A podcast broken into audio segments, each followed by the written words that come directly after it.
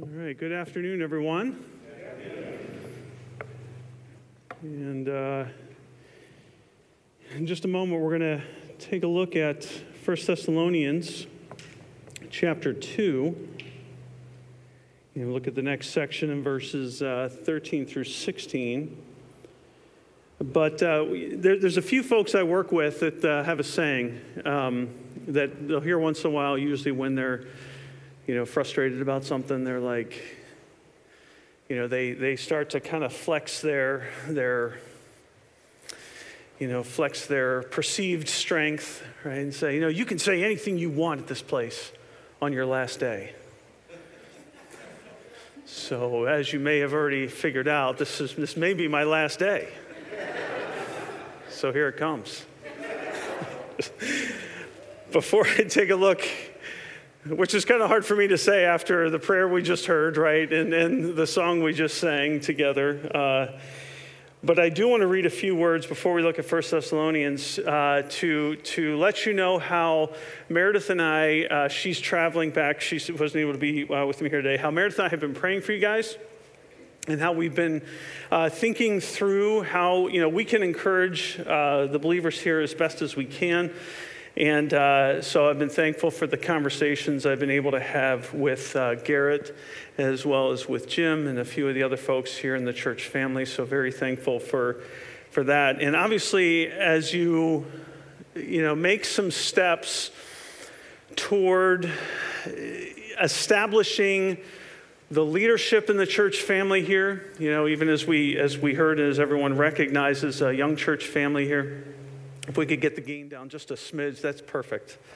Uh, that would be great because I already have enough ringing in my ears, and now to have that ringing was, uh, was a bit much. Uh, thank you. So uh, I, I want to encourage you uh, from, a, from a text in Scripture as the leadership continues to do their best to be faithful to the Word of God and to lead and, and, and love and to guide as best as they can. It's a news flash, but even Garrett is a sinner, right? Even he is not perfect, right? The elders are not. We are all sinners who repent, right? We are believers who help one another by speaking the truth to one another, and we seek to encourage one another.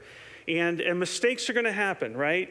Uh, you know, it's, it's 154, and I almost made a big mistake coming face forward right here. How's that? Uh, I mean, mistakes are going to happen all throughout, throughout the journey, throughout your own spiritual journey, throughout the journey of the life of the church. And I want to encourage you to keep a few texts in mind, particularly from Ephesians chapter 4. So just listen as I read from uh, Ephesians 4, starting in verse 29. Let no corrupting talk come out of your mouths, but only such as is good for building up, as fits the occasion, that may give grace to those who hear. Do not grieve the Holy Spirit of God, for whom you were sealed for the day of redemption. Let all bitterness and wrath and anger and clamor and slander be put away from you, along with all malice. Be kind to one another, tenderhearted forgiving one another as God in Christ forgave you. One of the things that's so powerful about this text is it tells you what you should not do and what you should do. And I really want to focus on what be doing. And the main thing that we should be doing is summed up in two very simple words in verse 32, and that is to be kind. Be kind.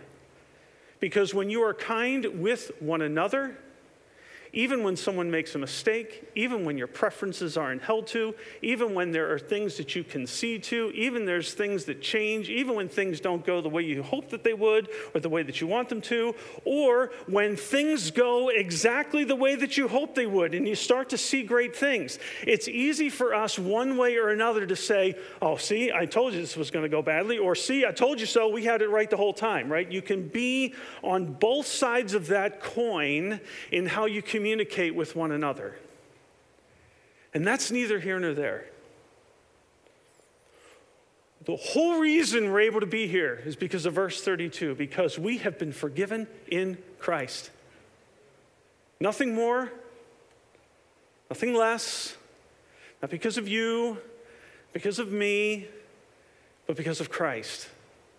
And when the focus of our attention becomes on Christ instead of me or my circumstances or what my hopes and dreams are, that's when our identity becomes secure. We become confident. We continue to live gracefully because we are demonstrating the gospel and how we communicate with one another. Be kind to one another. Put away all this other trash talk. Put away all this other gossip. Put away these things that do not benefit the gospel of Christ. And you will be amazed when you see the things that God, has, that, that God will do and that God can do by us demonstrating and living the gospel of Christ. That sermon was free of charge. That wasn't even included in today's in today's notes, this is just from my own heart, having had some conversations and certainly being in prayer. And, uh, you know, Garrett, like I've told you in phone calls, and Jim and others I've spoken with, I am, I am here to, to help serve and encourage any way that I can. If that means praying from Allen, from uh, Allen Park or from Southgate or from wherever, great. I'll be excited to see what God does. If there's opportunity to, to be able to be an encouragement, happy to do that as well. And so thank you for ministering to me and my family. We have been blessed by being uh, able to be here, to be a part of the worship time, to be a part of the singing, and to be a part of the energy and excitement that you guys bring to the table for the cause of Christ. This small outpost of the kingdom of God that is establishing and has been established here is exciting to see what God's going to do. And certainly uh, in the weeks ahead, as, as, uh, as uh, Garrett makes his uh, transition into things, it's going to be exciting to see the way God continues to work right here in Belleville. 1 Thessalonians chapter 2. Whew, man, I thought trap door was going to open there for a minute, but I guess not. I guess we're okay to keep on, uh, keep on cruising. 1 Thessalonians chapter 2. And in just a moment, I'm going to read verses 13 through 16. So let me ask this question, though, to start this afternoon, to start on, on, on, uh, on this sermon uh, this afternoon. Have you ever received information that totally changed your perspective on something? You received some information that totally changed you. Uh, my, my parents now live in the resort town that we grew up going to as kids in Ocean City, New Jersey. And I can remember going there with my, my grandfather and grandmother and uh, a bunch of my, a few of my cousins, and then, uh, you know, my brothers and I, we would go and uh, terrorize the, the island uh, there for uh, a little bit each summer, and certainly enjoyed, enjoyed all that time that we would spend down there in the summer. Uh, but there was a few occasions, there was a few occasions where we would go to the beach and we were clearly instructed not to go into the water. You can only, you know, throw sand at each other so long. You eventually want to go, you know, boogie boarding or whatever into the ocean, and we could not go into the ocean because we found out that the bacteria levels were entirely too high.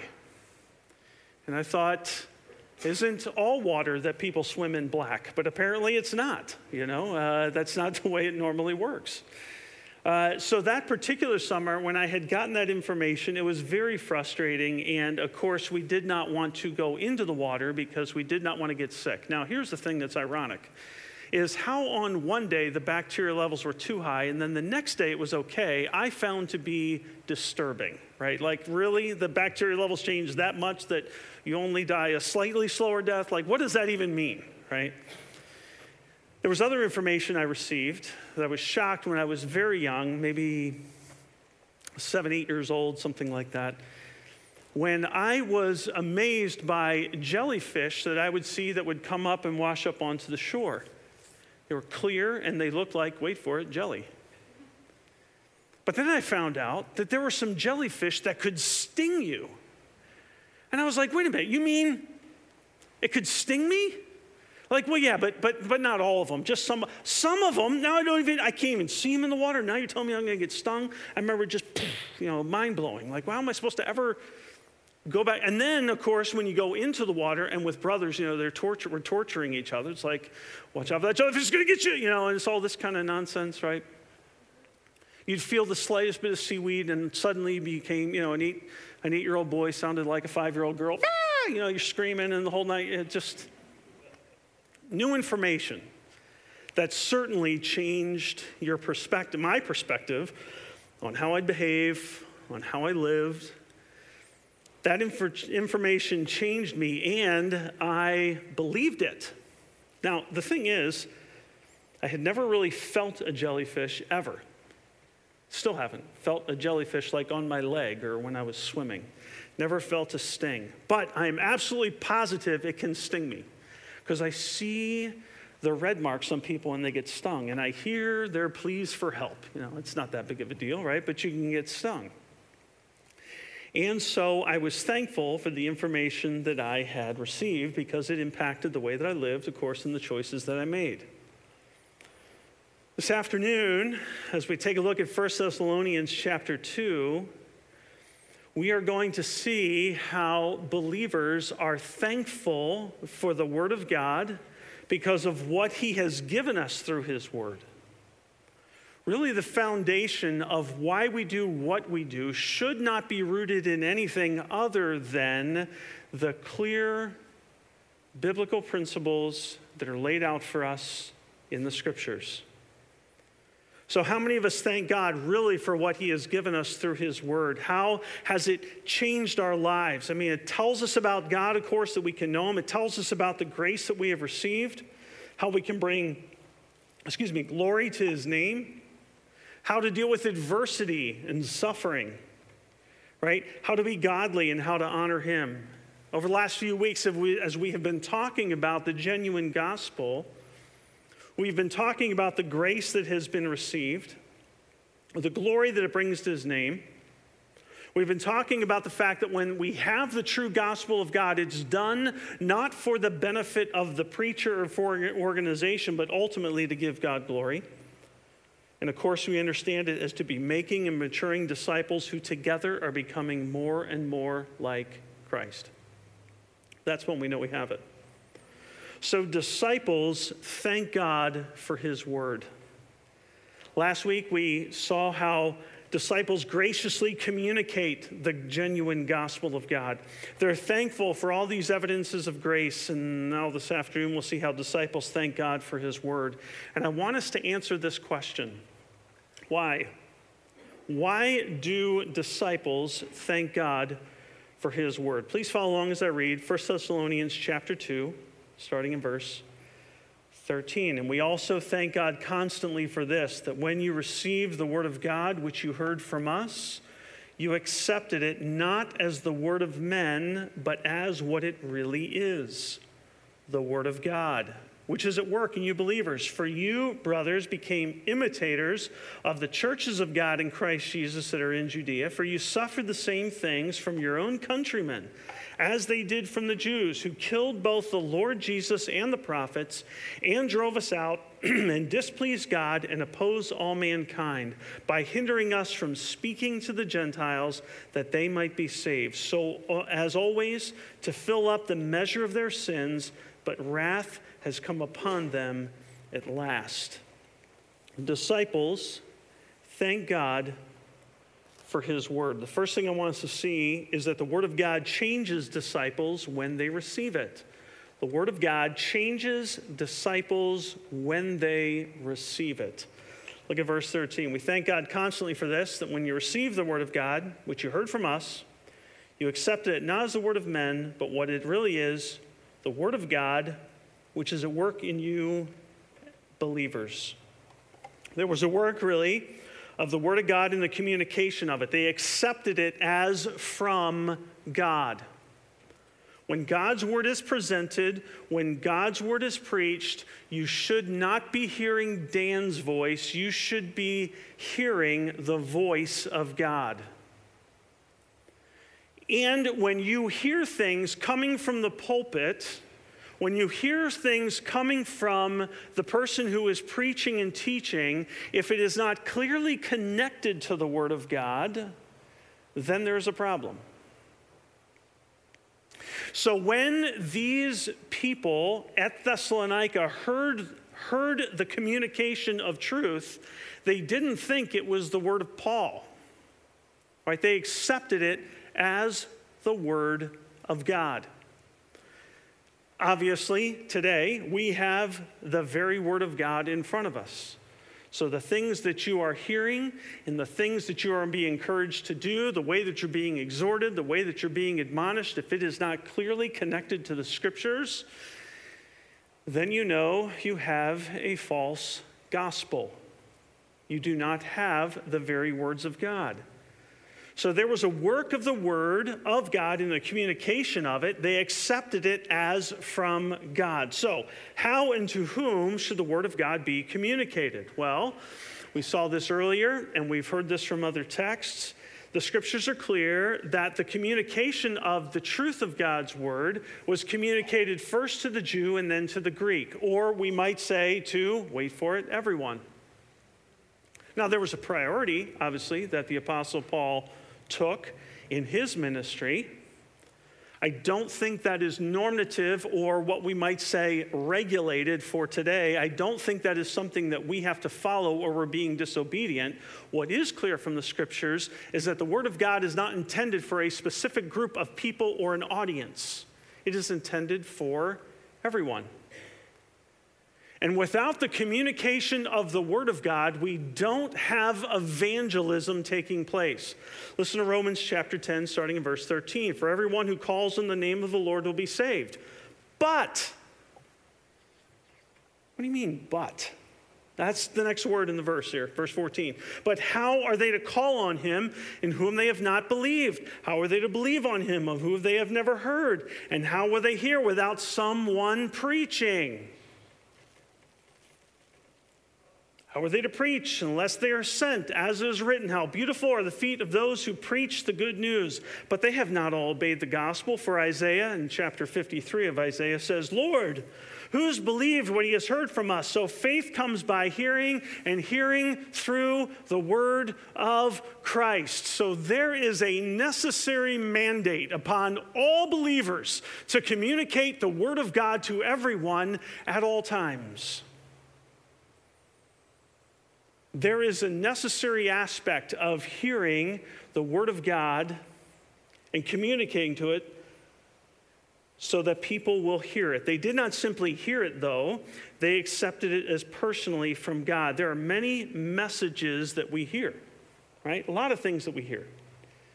We can hear all kinds of spiritual, excuse me, spiritual things. We might hear all kinds of things at work. We might hear things from different people where we hear what they're saying, we understand what they're saying, but we may not actually believe or accept what they're saying, right? You may actually hear something and believe it, but still refuse to accept it. There are people who state at the beginning of every NFL football season this is the year for the Lions. They say it convincingly. They even present arguments. No, you don't understand. See, if you look at the last season, the last nine games, they won. And then when they go, and I just stopped listening at that point because I'm like, dude, it's the Lions. I've lived here long enough, I can say that. It's okay. So they say it, I hear it, I believe it, but you know what? I, no one's really going to accept it. Watch this be the year I'm proven wrong, right? And that's okay. That's okay.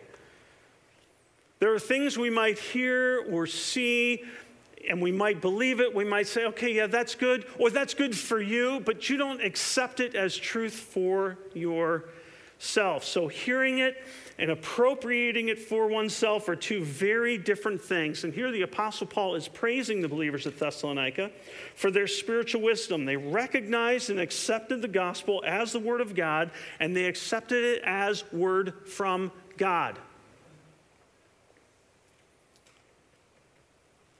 They recognized this was not the wisdom of mankind, but rather truth.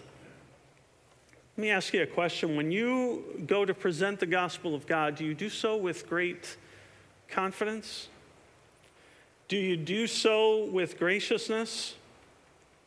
Do you believe that the Word of God, in and of itself, is powerful enough to accomplish its goal? Because when these people heard the Word of God, they accepted it as from God. But sometimes we may get frustrated in that.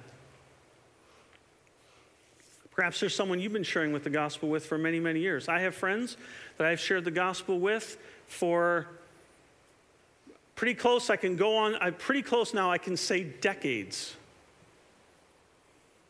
many, many, many years who understand it, they can communicate it, they can answer questions about the gospel to other friends of ours.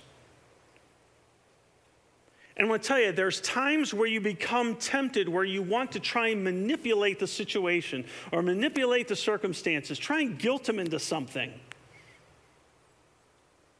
Friends, we cannot do that because it is in that moment that people will begin to recognize that this is man's wisdom, not the wisdom of God. Because when you see God, as we just sang, who is sovereign over us, who does a work in our hearts, that is when we can sing of God's amazing grace. And please, can we let it be that? Amazing? Let's not try and make it something that's man centered. Let's allow it to be God's amazing grace. So the Word of God changes disciples when they receive it. It is the Word of God which is at work in you, believers. There was a work of God in the power of it, not just the communication of it. They accepted it as the Word of God, but also in the power of it. Still in verse number 13, the Word of God which is at work in you believers. You see this power there. This, you believers here, validates the gospel message, that is to say, the ongoing faith of those who have accepted the Word of God. This is a present tense idea. It's something that has an ongoing or continual thing. This is someone who continues to believe. They are believers. There are many Lions fans that are still clinging to 1991. That was the year of the playoffs. Ah, Today, they have that same thing in their head. Why? Because they are believers. They believe that their team can still do it. We understand this on the absurd level. Sorry, Lions fans. We, absurd, we understand on the absurd level. But when it comes to spiritual level, why do we why do we doubt? Why do we struggle? Those who are believers, those who are continually believing, demonstrate that they are followers of God. They demonstrate that they are holding on to the truth of God's word. They accept it as a message from God and they continually persevere in their faith. They continually believe it, they continually accept it. As in chapter 1 and verse 5, the power of God that is at work in the believers validates the gospel message and distinguishes this people of God. The word of God is at work in you who believe. This working here is talking about God's activity in the human realm, this work of God. God is at work in those who continually are believing. Let's not lose sight of the work of God as well as our responsibility. Listen to Philippians chapter 2, verses 12 and 13. Therefore, my beloved, as you have always obeyed, so now, not only is in my presence, but much more in my absence, listen to this work out your own salvation with fear and trembling. Why? For it is God who works in you both to will and to work for his good pleasure. The believers at Thessalonica, they accepted the message as the word of God. They embraced it as this divine work that changed them from the inside out. They were accepting it, they believed it, and it changed their lives. Because God was the one who was at work. Their Conversion was from idolatry. The fruit of the Spirit was now present in their lives. This n- initial acceptance of the gospel is an act of faith. There's no question. I have heard people pray that the eyes of faith would be opened. I think that's very appropriate. That the eyes of faith and trusting in the message of, of the truth of God's word, that our eyes would be open to respond in faith and repentance. And now, in the midst of their difficulty and in the midst of their persecution, the believers at Thessalonica continued in their faith. This is what it means to live by the gospel. This is what it means to persevere in the faith. We pray for our own children that they would continue in their faith that they would keep believing. One of the most sobering conversations I've had with one of my children recently is when a friend of theirs recently decided that he really didn't believe the gospel anymore, and it rocked his world. How could I not have seen this? How could I not have understood that this was going to happen? And it actually strengthened his own faith, but yet I found myself still praying and hoping that the Spirit would continue to work and our kids would respond with faith and repentance. And the Spirit of God uses the Word of God to break down into our hearts. There is an ongoing belief that's going to continue to happen. And we pray that believers would continue to believe. This is this ongoing work of God for believers to work out their salvation. There's an ongoing activity of the life of faith. You don't accept Jesus and then figure out your own life on your own. You don't pray a prayer as a ticket out of hell and then just use the church as another social networking outlet. Right? This is not just an opportunity to be able to connect with some people who make you feel good or you can engage in some community service. When disciples demonstrate and live the Word of God and they accept it as the Word of God, it becomes a life changing community so that when people look at that, they say, something is different that's happening there. What is this impact and the effect of the gospel? And that's exactly what was happening in Thessalonica. So the churches were like, wait a minute, something's going on there that we need to replicate. They became a testimony to others. You live by the word of God. You validate what you do from biblical principles. You hear him. You accept him. You don't accept the truth of some group of men, you accept the word of God. It is incumbent upon the leadership of any church to point people to the scriptures. For in this we find hope. Churches will fail you, people will fail you. Friends, I'm telling you, Christ will never fail you. When this message of hope is communicated, besides difficulty that you may face, and we live in a sin cursed world, let's not lose sight of that. We need the blessed hope of the Word of God that is communicated and faithfully proclaimed so that we might know how to encourage one another, so that we can let the world know that Christ is all in all. My hope is built on nothing less than Jesus' blood and righteousness. I dare not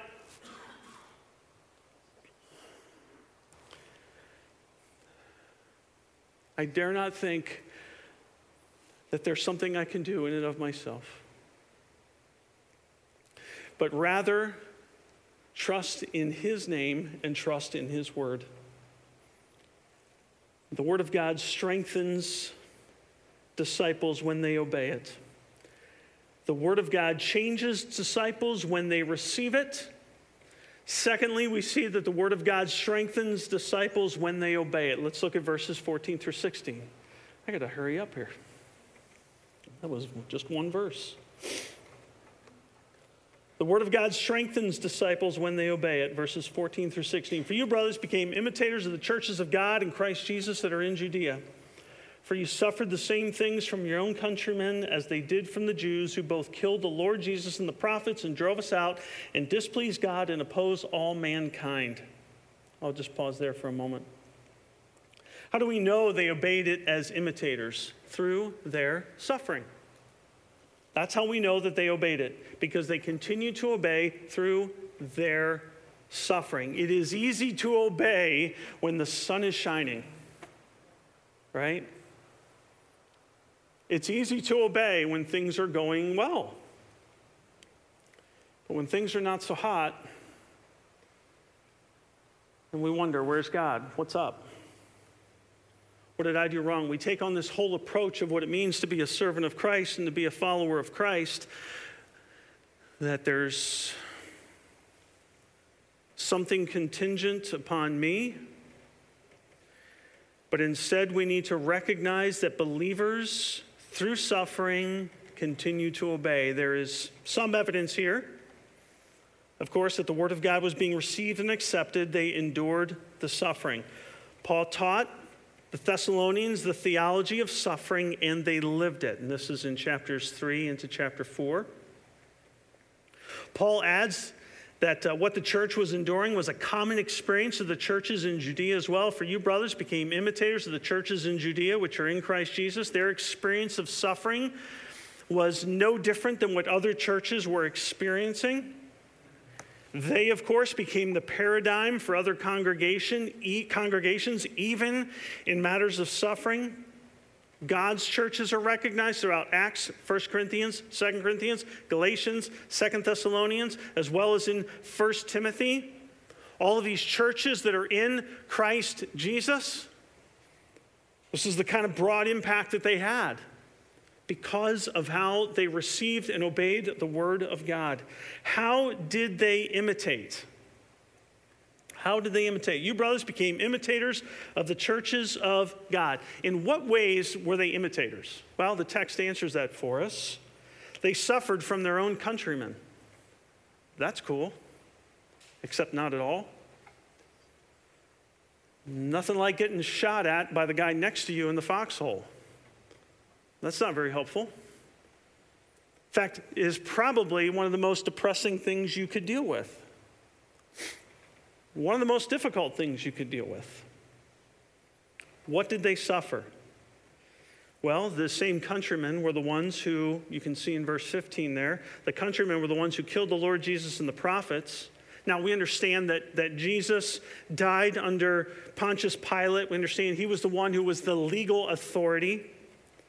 But the Gospels and Acts show how the Jewish community really was responsible for the death of Christ. The religious authorities, the citizens, they were crying out for robbers to be released, not for Jesus.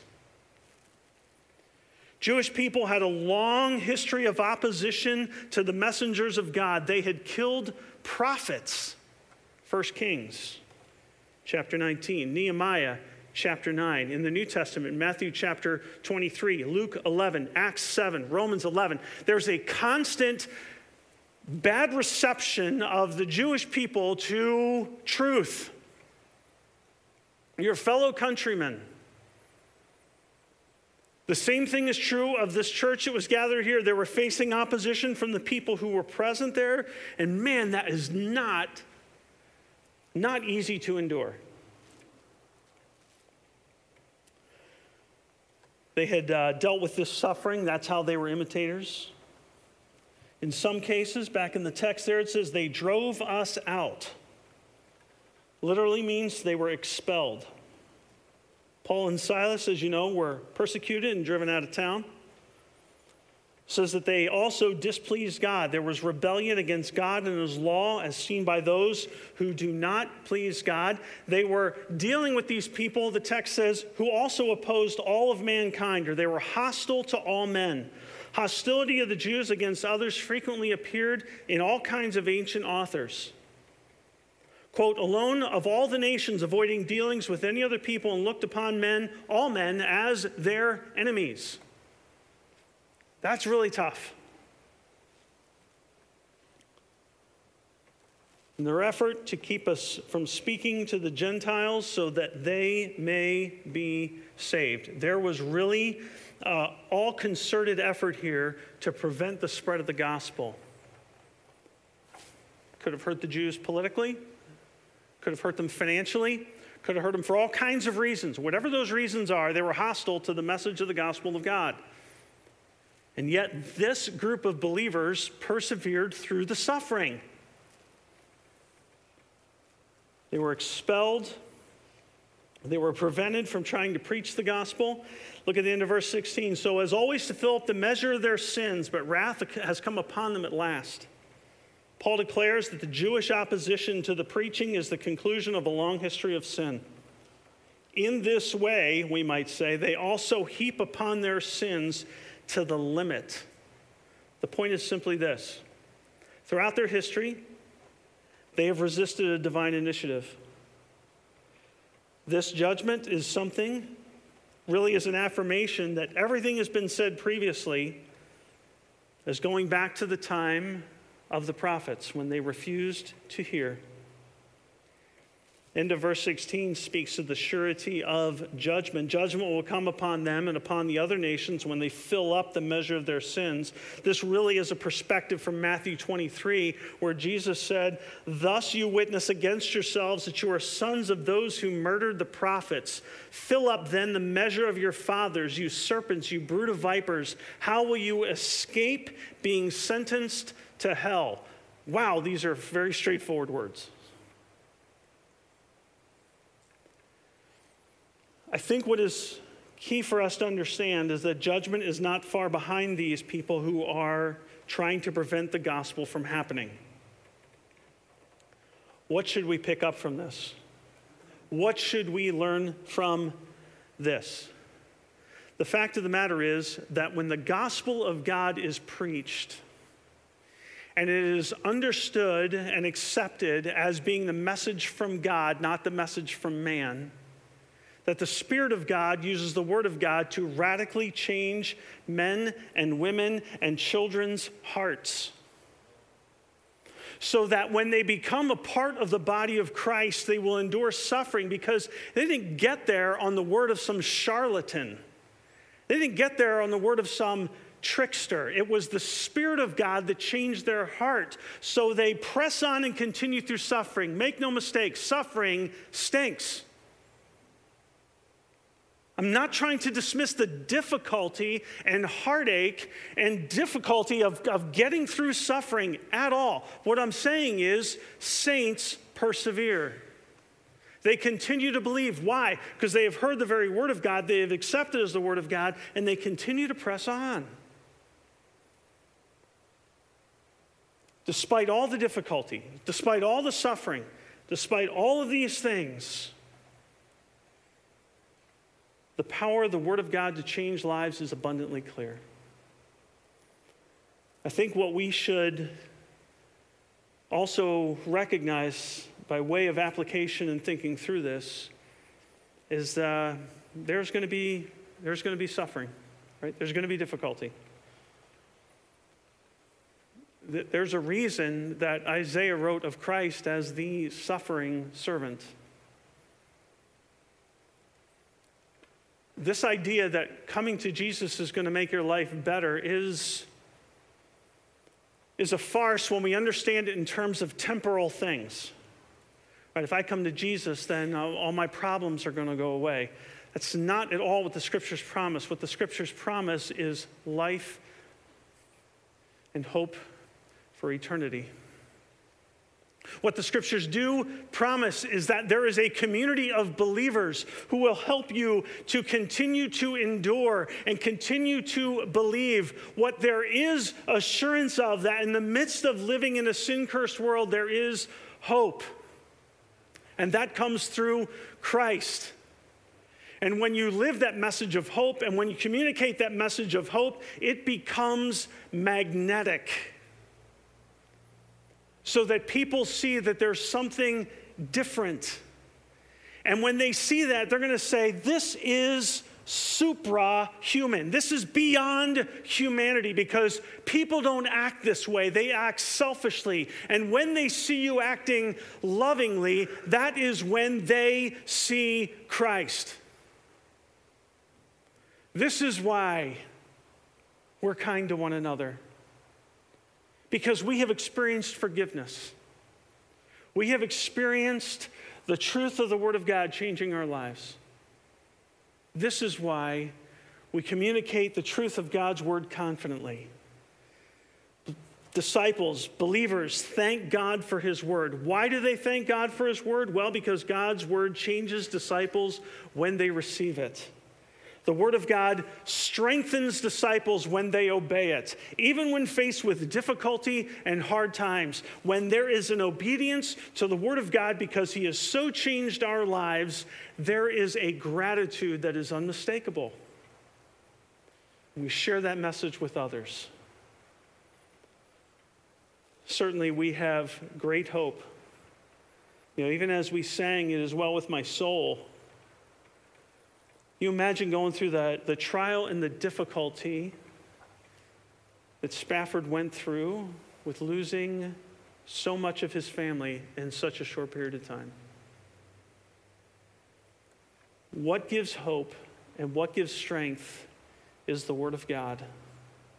And we pray that God will give us the strength to endure, the graciousness to encourage one another, and that by His, by his strength, and by his power, we'll see God do amazing things at Redemption Bible Church. Let's pray. God, we thank you so much for your word. It's something that we frequently say. God, I pray that it would be something that we would effectually live. God, I pray that you would help us to be an encouragement to one another. God, I pray that we would be an encouragement to one another by how we communicate the message of your word. I pray that you would help us to make sure that people see Christ in us, that it not become about ourselves, but that ultimately it is all about you. God, we thank you for the direction that you are giving this church family. I pray for Pastor Garrett as he and the elders lead this assembly for your honor and your glory. God, I pray that you would give him tremendous love for your people. I pray that you would help the elders and everyone else who is serving alongside to be an encouragement to each other and to your people for your glory. God, let's not make this about ourselves. Help us to make this about you, that you would be lifted up, and that you would be honored, and that glory would be given to your name. We pray these things in Christ's name.